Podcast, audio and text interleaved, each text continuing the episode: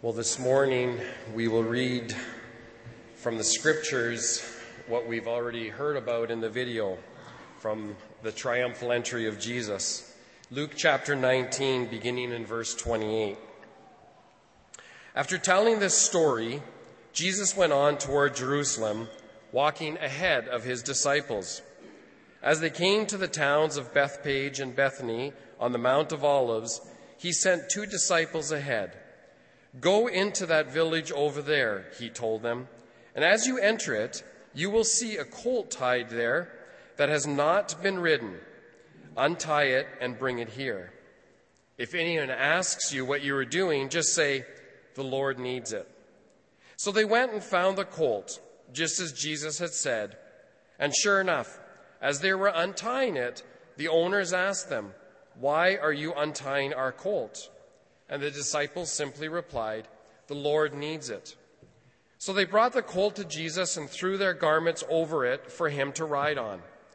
Then the crowds spread out their coats on the road ahead of Jesus. As they reached the place where the road started down from the Mount of Olives, all of his followers began to shout and sing as they walked along, praising God for all the wonderful miracles they had seen. Bless the King who comes in the name of the Lord peace in heaven and glory in the highest heaven. But some of the Pharisees among the crowd said, Teacher, rebuke your followers for saying things like that. He replied, If they keep quiet, the stones along the road will burst into cheers. The word of the Lord.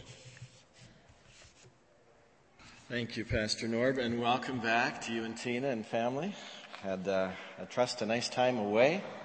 A little bit uh, browner skin. This must have been in a warm spot, so that's wonderful. It's Palm Sunday. Is it? Wow, it's, uh, I thought Palm Sunday and spring went together. But somehow we've got a little uncoordinated this year. But it is Palm Sunday, and the train has arrived at the station because we're on the closing message of the Not a Fan series. And uh, I just have to say that the series has been such an adventure for my own heart. Uh, such a joy, uh, and I'm just so privileged to be able to have shared some of the messages uh, during this series. And I, I, trust that you got some of the overflow uh, from from the home groups, and uh, I know that many of them have just so appreciated uh, this series.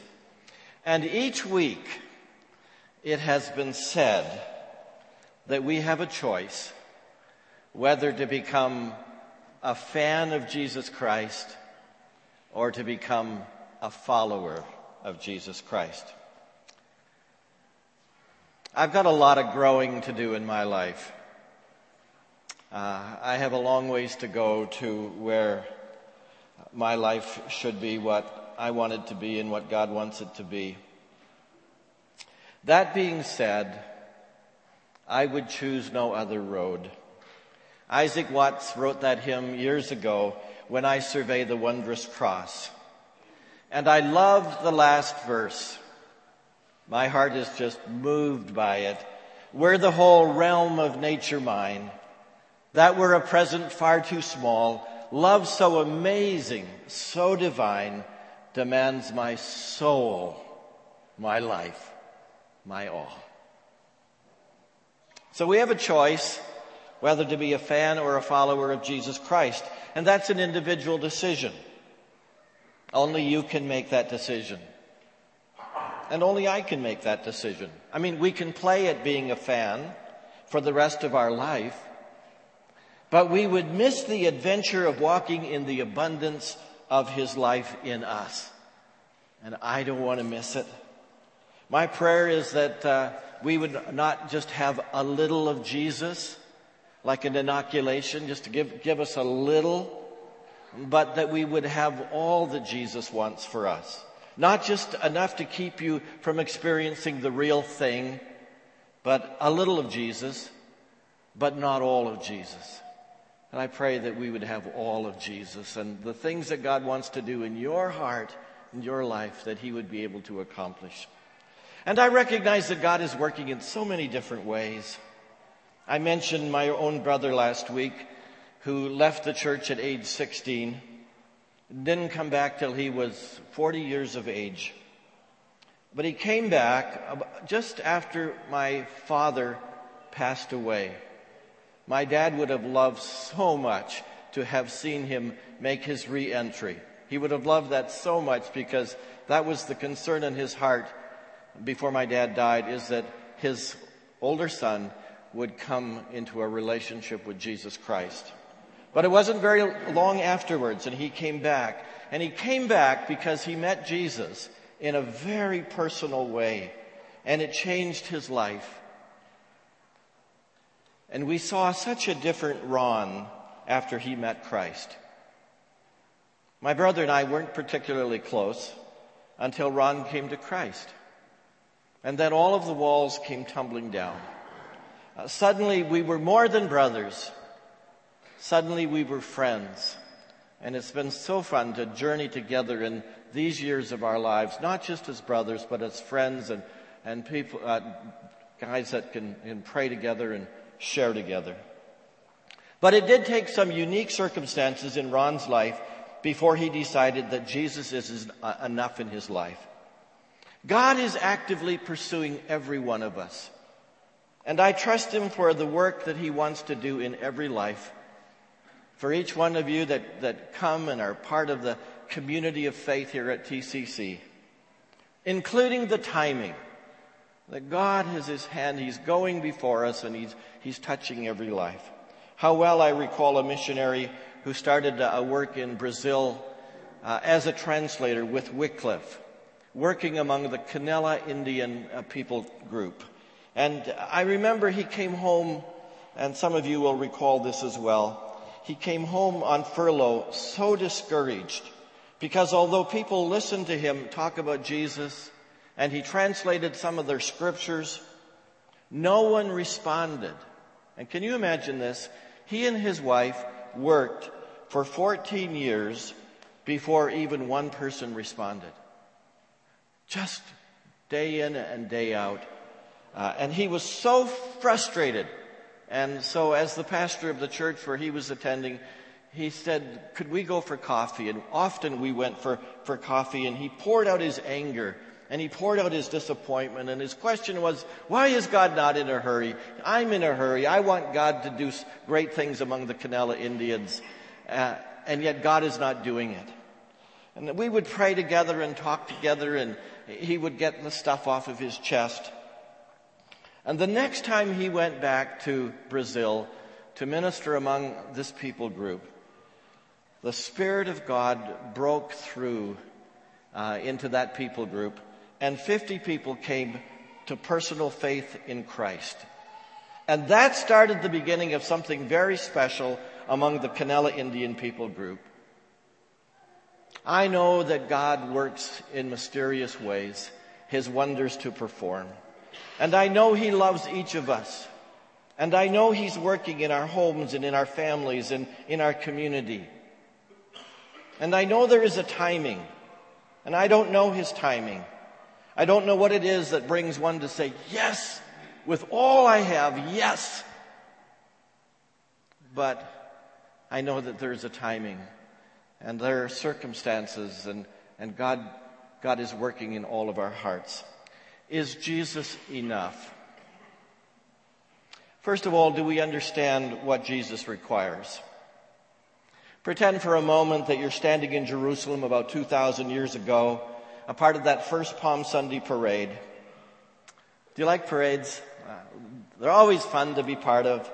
They're always stirring and exciting because they're used to honor often uh, celebrities and heroes.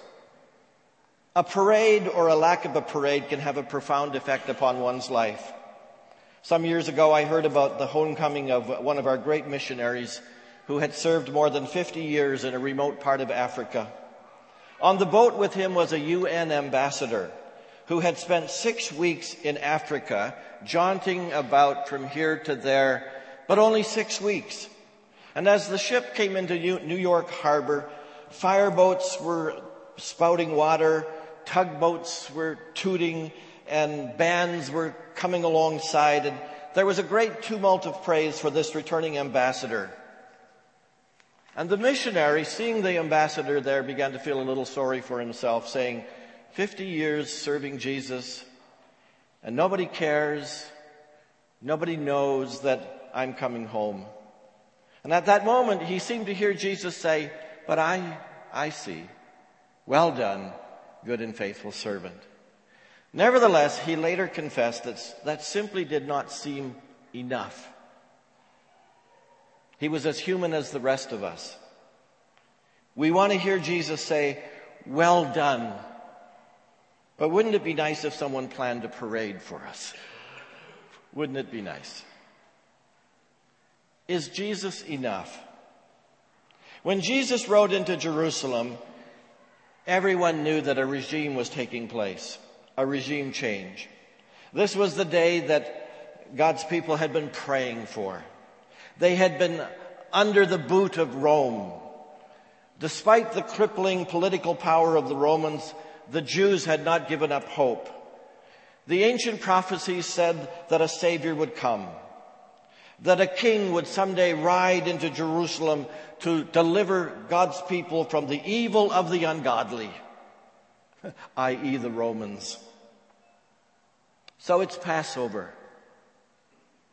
There are hundreds of thousands of Jews from all over the world who have come to Jerusalem for the Passover. As they fill the streets, a victory parade starts to form at the edge of the city. I love it. Jesus makes his own parade. He calls for the colt to ride upon. He sets it all up. He rides down the steep hill from the Mount of Olives. People are waving and shouting. He's riding on a small donkey, a colt. Zechariah's words are being fulfilled. Look, your king is coming to you. He is righteous and victorious, yet he is humble, riding on a donkey, even on a donkey's colt. Overwhelmed with joy, the people began to cry out, Jesus must be the one. He's the new king of Israel. Praise God. Quick, take off your coat and lay it on the road in front of him. Run and cut branches from the tree and lay those down too. Let's roll out the red carpet. Jesus is, our new king.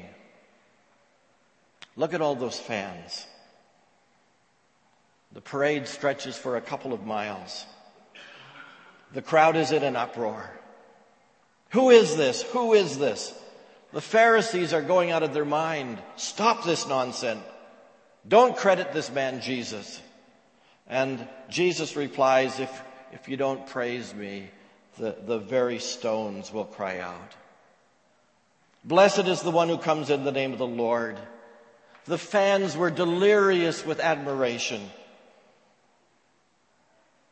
Do we really understand what Jesus requires? For that moment in time, it was a parade. It was a time to celebrate. It was a recognition of who Jesus was and his celebrity status on a temporary basis. And, and you know, parades will do that. They recognize a person even if for a very short period of time. But then I thought, you know, parades serve another function. They are the prelude to being discarded. Often. They are the prelude to being discarded. Jesus was soon to be discarded. Judas was already at work setting the, the wheels in motion. Peter, although he couldn't comprehend what was happening at the moment, was only hours away from setting Jesus aside as he talked with the servant girl. The crowds now cheering, Hosanna, Hosanna, would soon be yelling, Barabbas, Barabbas. The fans would soon reevaluate their perception of Jesus, and the tune would change from praise him to crucify him. Do we really understand what Jesus requires? Do we know why he came? I got a phone call last week. My Aunt Wilda is dying in Vancouver. and the family would like me to do the funeral service. She's getting very close to moving on.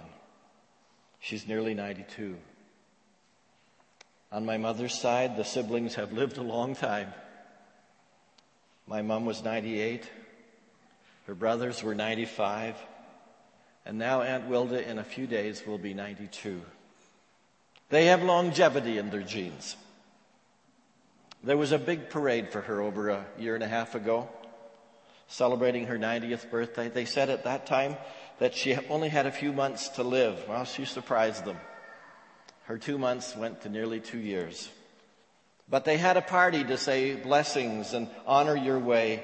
And although we didn't say it out loud, we knew you're going home and we're celebrating your life. She knows Jesus. She's looking forward to, to going home. And sometimes, you know, parades are a foreshadowing of change and transition and departure. The parade on Sunday, Palm Sunday is perhaps nearly as much for us who watch it as it was for Jesus. The parade was for the disciples and for the whole crowd that had gathered.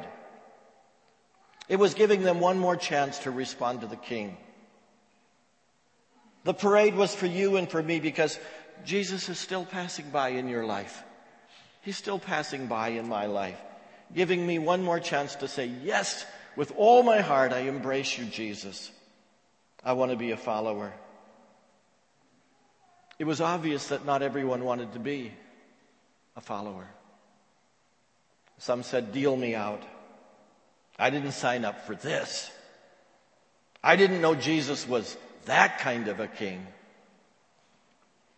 The Palm Sunday parade. Will we stand at the edge of the road and cheer at the parade and then just as quickly turn away? Do we understand what Jesus really requires? He will go to the cross and he will die. Even his disciples couldn't fathom that. And Peter tried to refute him and say, Lord, this will never happen to you. And you know, Jesus turned to Peter and said, Get away from me, Satan. You're a dangerous trap to me. You're seeing things merely from a human point of view not from God's point of view. And we remember the words that we've quoted so often from Luke 9:23, if any of you wants to be my follower, you must turn from your selfish ways, take up your cross daily and follow me. Are we a fan? Standing with thousands of others along the parade route? hoping Jesus will accomplish some political agenda or for us, some personal agenda? Or are we followers, ready to surrender everything to Him because we are absolutely committed to giving Him our best? Our love, our life, our worship, our service. Yes, we know the words of Dietrich Bonhoeffer the German theologian who was hung by the Nazi regime for his outspoken commitment to Christ and his heart to follow Jesus regardless. He wrote in, in his book, The Cost of Discipleship, when Christ calls a man, he bids him come and die. Being a follower is always about dying to ourselves. It's about forgiving and showing mercy. It's about holding your punch back when you see that you could knock somebody else out. You've got them down. They're in a vulnerable position. And you could knock them out. You could beat on them. And with your words and with your actions, you could destroy them. But you die to self. And you say, I won't do that. I won't take advantage. Christ bids me come and die. Do we understand what Jesus requires? Second, is Jesus enough for you? Is he enough for you? I want to take you to John 6 for a few minutes. John 6 is the story of the feeding of the 5,000. This huge crowd had been following Jesus. Says 5,000 men, but that's just the men, so probably it's a crowd of 10,000, 15,000, 20,000 people, a massive crowd, men, women, and children. And the Lord was filled with compassion. And he wanted them to be provided for in terms of having something to eat before he sent them home. He's a hospitable Savior. And with only five loaves and two fishes, how could the disciples provide? Well, you know the story, and Jesus prayed. And a great miracle took place. Sometimes I think our kitchen crew must pray as they see the crowds coming. Oh my goodness, do we have enough food? And they're back in the kitchen praying, and we always have enough. And Jesus didn't disappoint. He took the little boy's lunch and he fed the entire crowd, and there was still plenty of food left over. And after dinner, the crowd decides to camp out for the next night so they can be with Jesus the next day. They are committed fans. Or are they followers? Maybe they're the real thing. But the next morning, the crowd wakes up and they're hungry again, ready for a little breakfast. We look, they look around for Jesus, aka their meal ticket. But he's nowhere to be found. And they determine that Jesus and his disciples have gone across the lake to another place. And by the time they catch up to Jesus, they've, they're starving. They've missed the chance to order breakfast. And they're ready to find out what's on the lunch menu. But Jesus has decided to shut down the all you can eat buffet. I was at Costco yesterday. This is so fun to be at Costco because you can nibble all the way along. You can kind of have your lunch there. But no Costco for these 5,000. He says in verses 26 to 27, I tell you the truth. You want to be with me because I fed you, not because you understand the miraculous signs, but don't be so concerned about perishable things like food. Spend your energy seeking the eternal life that the Son of Man can give you. Now, Jesus has the DTR talk with the crowd. Remember the meaning of DTR? Defining the relationship. And his question is primarily the same question Is Jesus enough? Am I enough? Jesus was asking the crowd. Really? Do you need everything else or am I enough? Are we in it for the food? Are we in it for the benefits? Are we in it for self? What happens when we shut off the food line? What happens when we close the cafeteria? When there are no other options, that's when you find out if Jesus is really enough.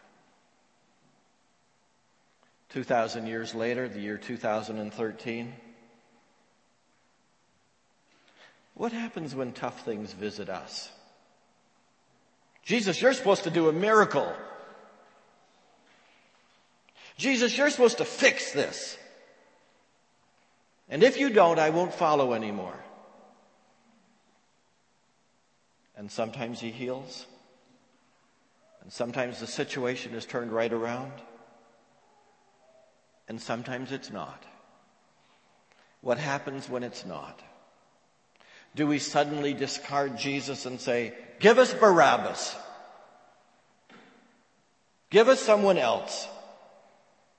Jesus is not enough. Over the years, I've watched people as they have faced tragedy and disappointment and sickness and relational pain. And some choose to hold on to Jesus with all they've got. And some choose to say, He's not enough for me. I'm disappointed in Him. I'm angry with Him. In John chapter 6, the crowd has to decide if Jesus is enough. Are they hanging around for the perks? Or is it really about the relationship? Do you remember what happened? The fans turn and they go home. John chapter 6 verse 66. At this point, many of his disciples turned away and deserted him. Many of his disciples turned away and deserted him. That's the reality. Many turned away and no longer followed. Will you follow?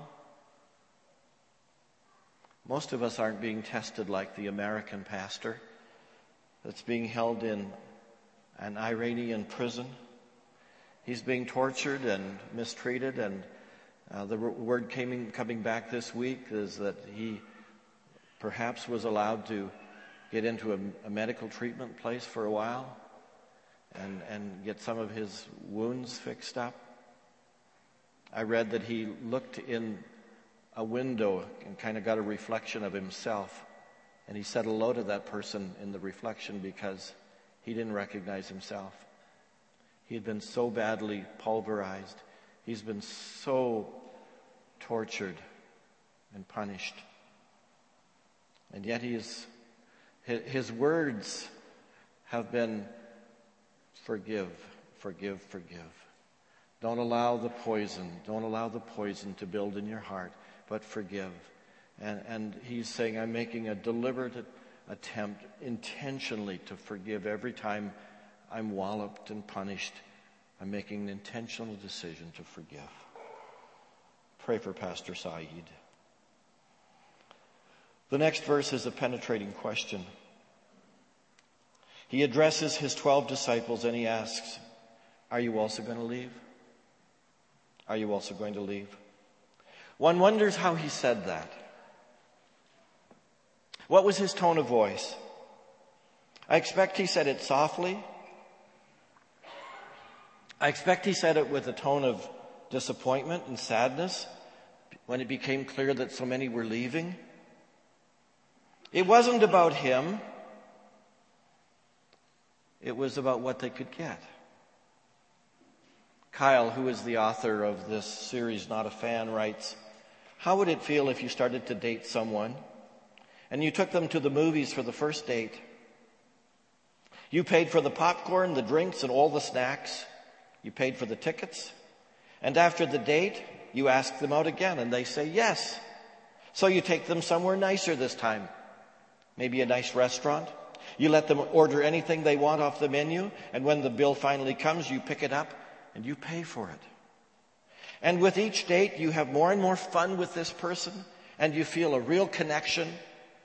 And just when you think things are going to get really serious, you ask them out on a special date. And they agree and you pick them up and you surprise them by taking them to the park. You go on a walk and you have a talk and you stop to sit at a bench and you pour out your heart to this person, telling them how much you care about them and how much you want to make them happy and how much you want to fulfill them and just as you finish pouring out everything you've got inside you in terms of affection, they look at you and say, Is this the date? When are we going to do something? And pretty soon you realize that they were just hanging around for the things that you'd get them for the movie tickets, for the nights of free meals and entertainment. Wouldn't that break your heart? I love the words of Peter in verse 68 because he hits the nail right on the head. Lord, to whom shall we go? Are you also going to leave? Lord, to whom shall we go? You have the words that give eternal life. We believe and we know that you're the Holy One of God. I can't imagine not having God in my life. I was thinking of that the other day and I can't imagine not having God in my life in a very personal way. And every once in a while I, I get that thought and, and I, and I try to follow it along. That what would happen if you come to the end of your life and you don't have Christ in your life? And I can't even go there. Because talk about feeling destitute, talk about feeling alone. The thought itself is paralyzing. Lord, to whom shall we go? Where would we turn for this life? And for all eternity, where would we turn? No one else has the answers. None of us are complete in ourselves. Who else is worth following compared to Jesus? No one catches my eye. There's none like you, Lord. And I say, well, why wouldn't everyone choose to be a follower? Why wouldn't everyone choose to be a follower? If a fan really understood the love of Christ, wouldn't it be different? If a fan could be 100% positive that following Jesus would lead to a life of joy and presence uh, in the presence of the Lord, if we believed with every ounce of our being that we would be able to deal with the tough issues of life, if we gave it all to Jesus, why wouldn't we all be followers? And then I thought maybe we like to have it all laid out. God, give us a vision. If I could just be sure. God, just write it in the sky and I would be, I would be convinced. Speak audibly so I would know that I would just hear your voice and I would be so convinced that the path I'm on is the right path. I've got to know that this is all really true. Ah, but life's not like that, is it? Even for the disciples. They had to choose to know and they had to choose to believe that Jesus was the Messiah. Choosing to know and to believe is a choice that we have to make just like the disciples made. Here's a little video clip. Hebrews 9:27 says, "Man is destined to die once, and after that to face the judgment." Those are the two guarantees. We will all die and we will all stand before God. When that moment comes to all of us, there's only one question that will really matter is have you decided to follow Jesus?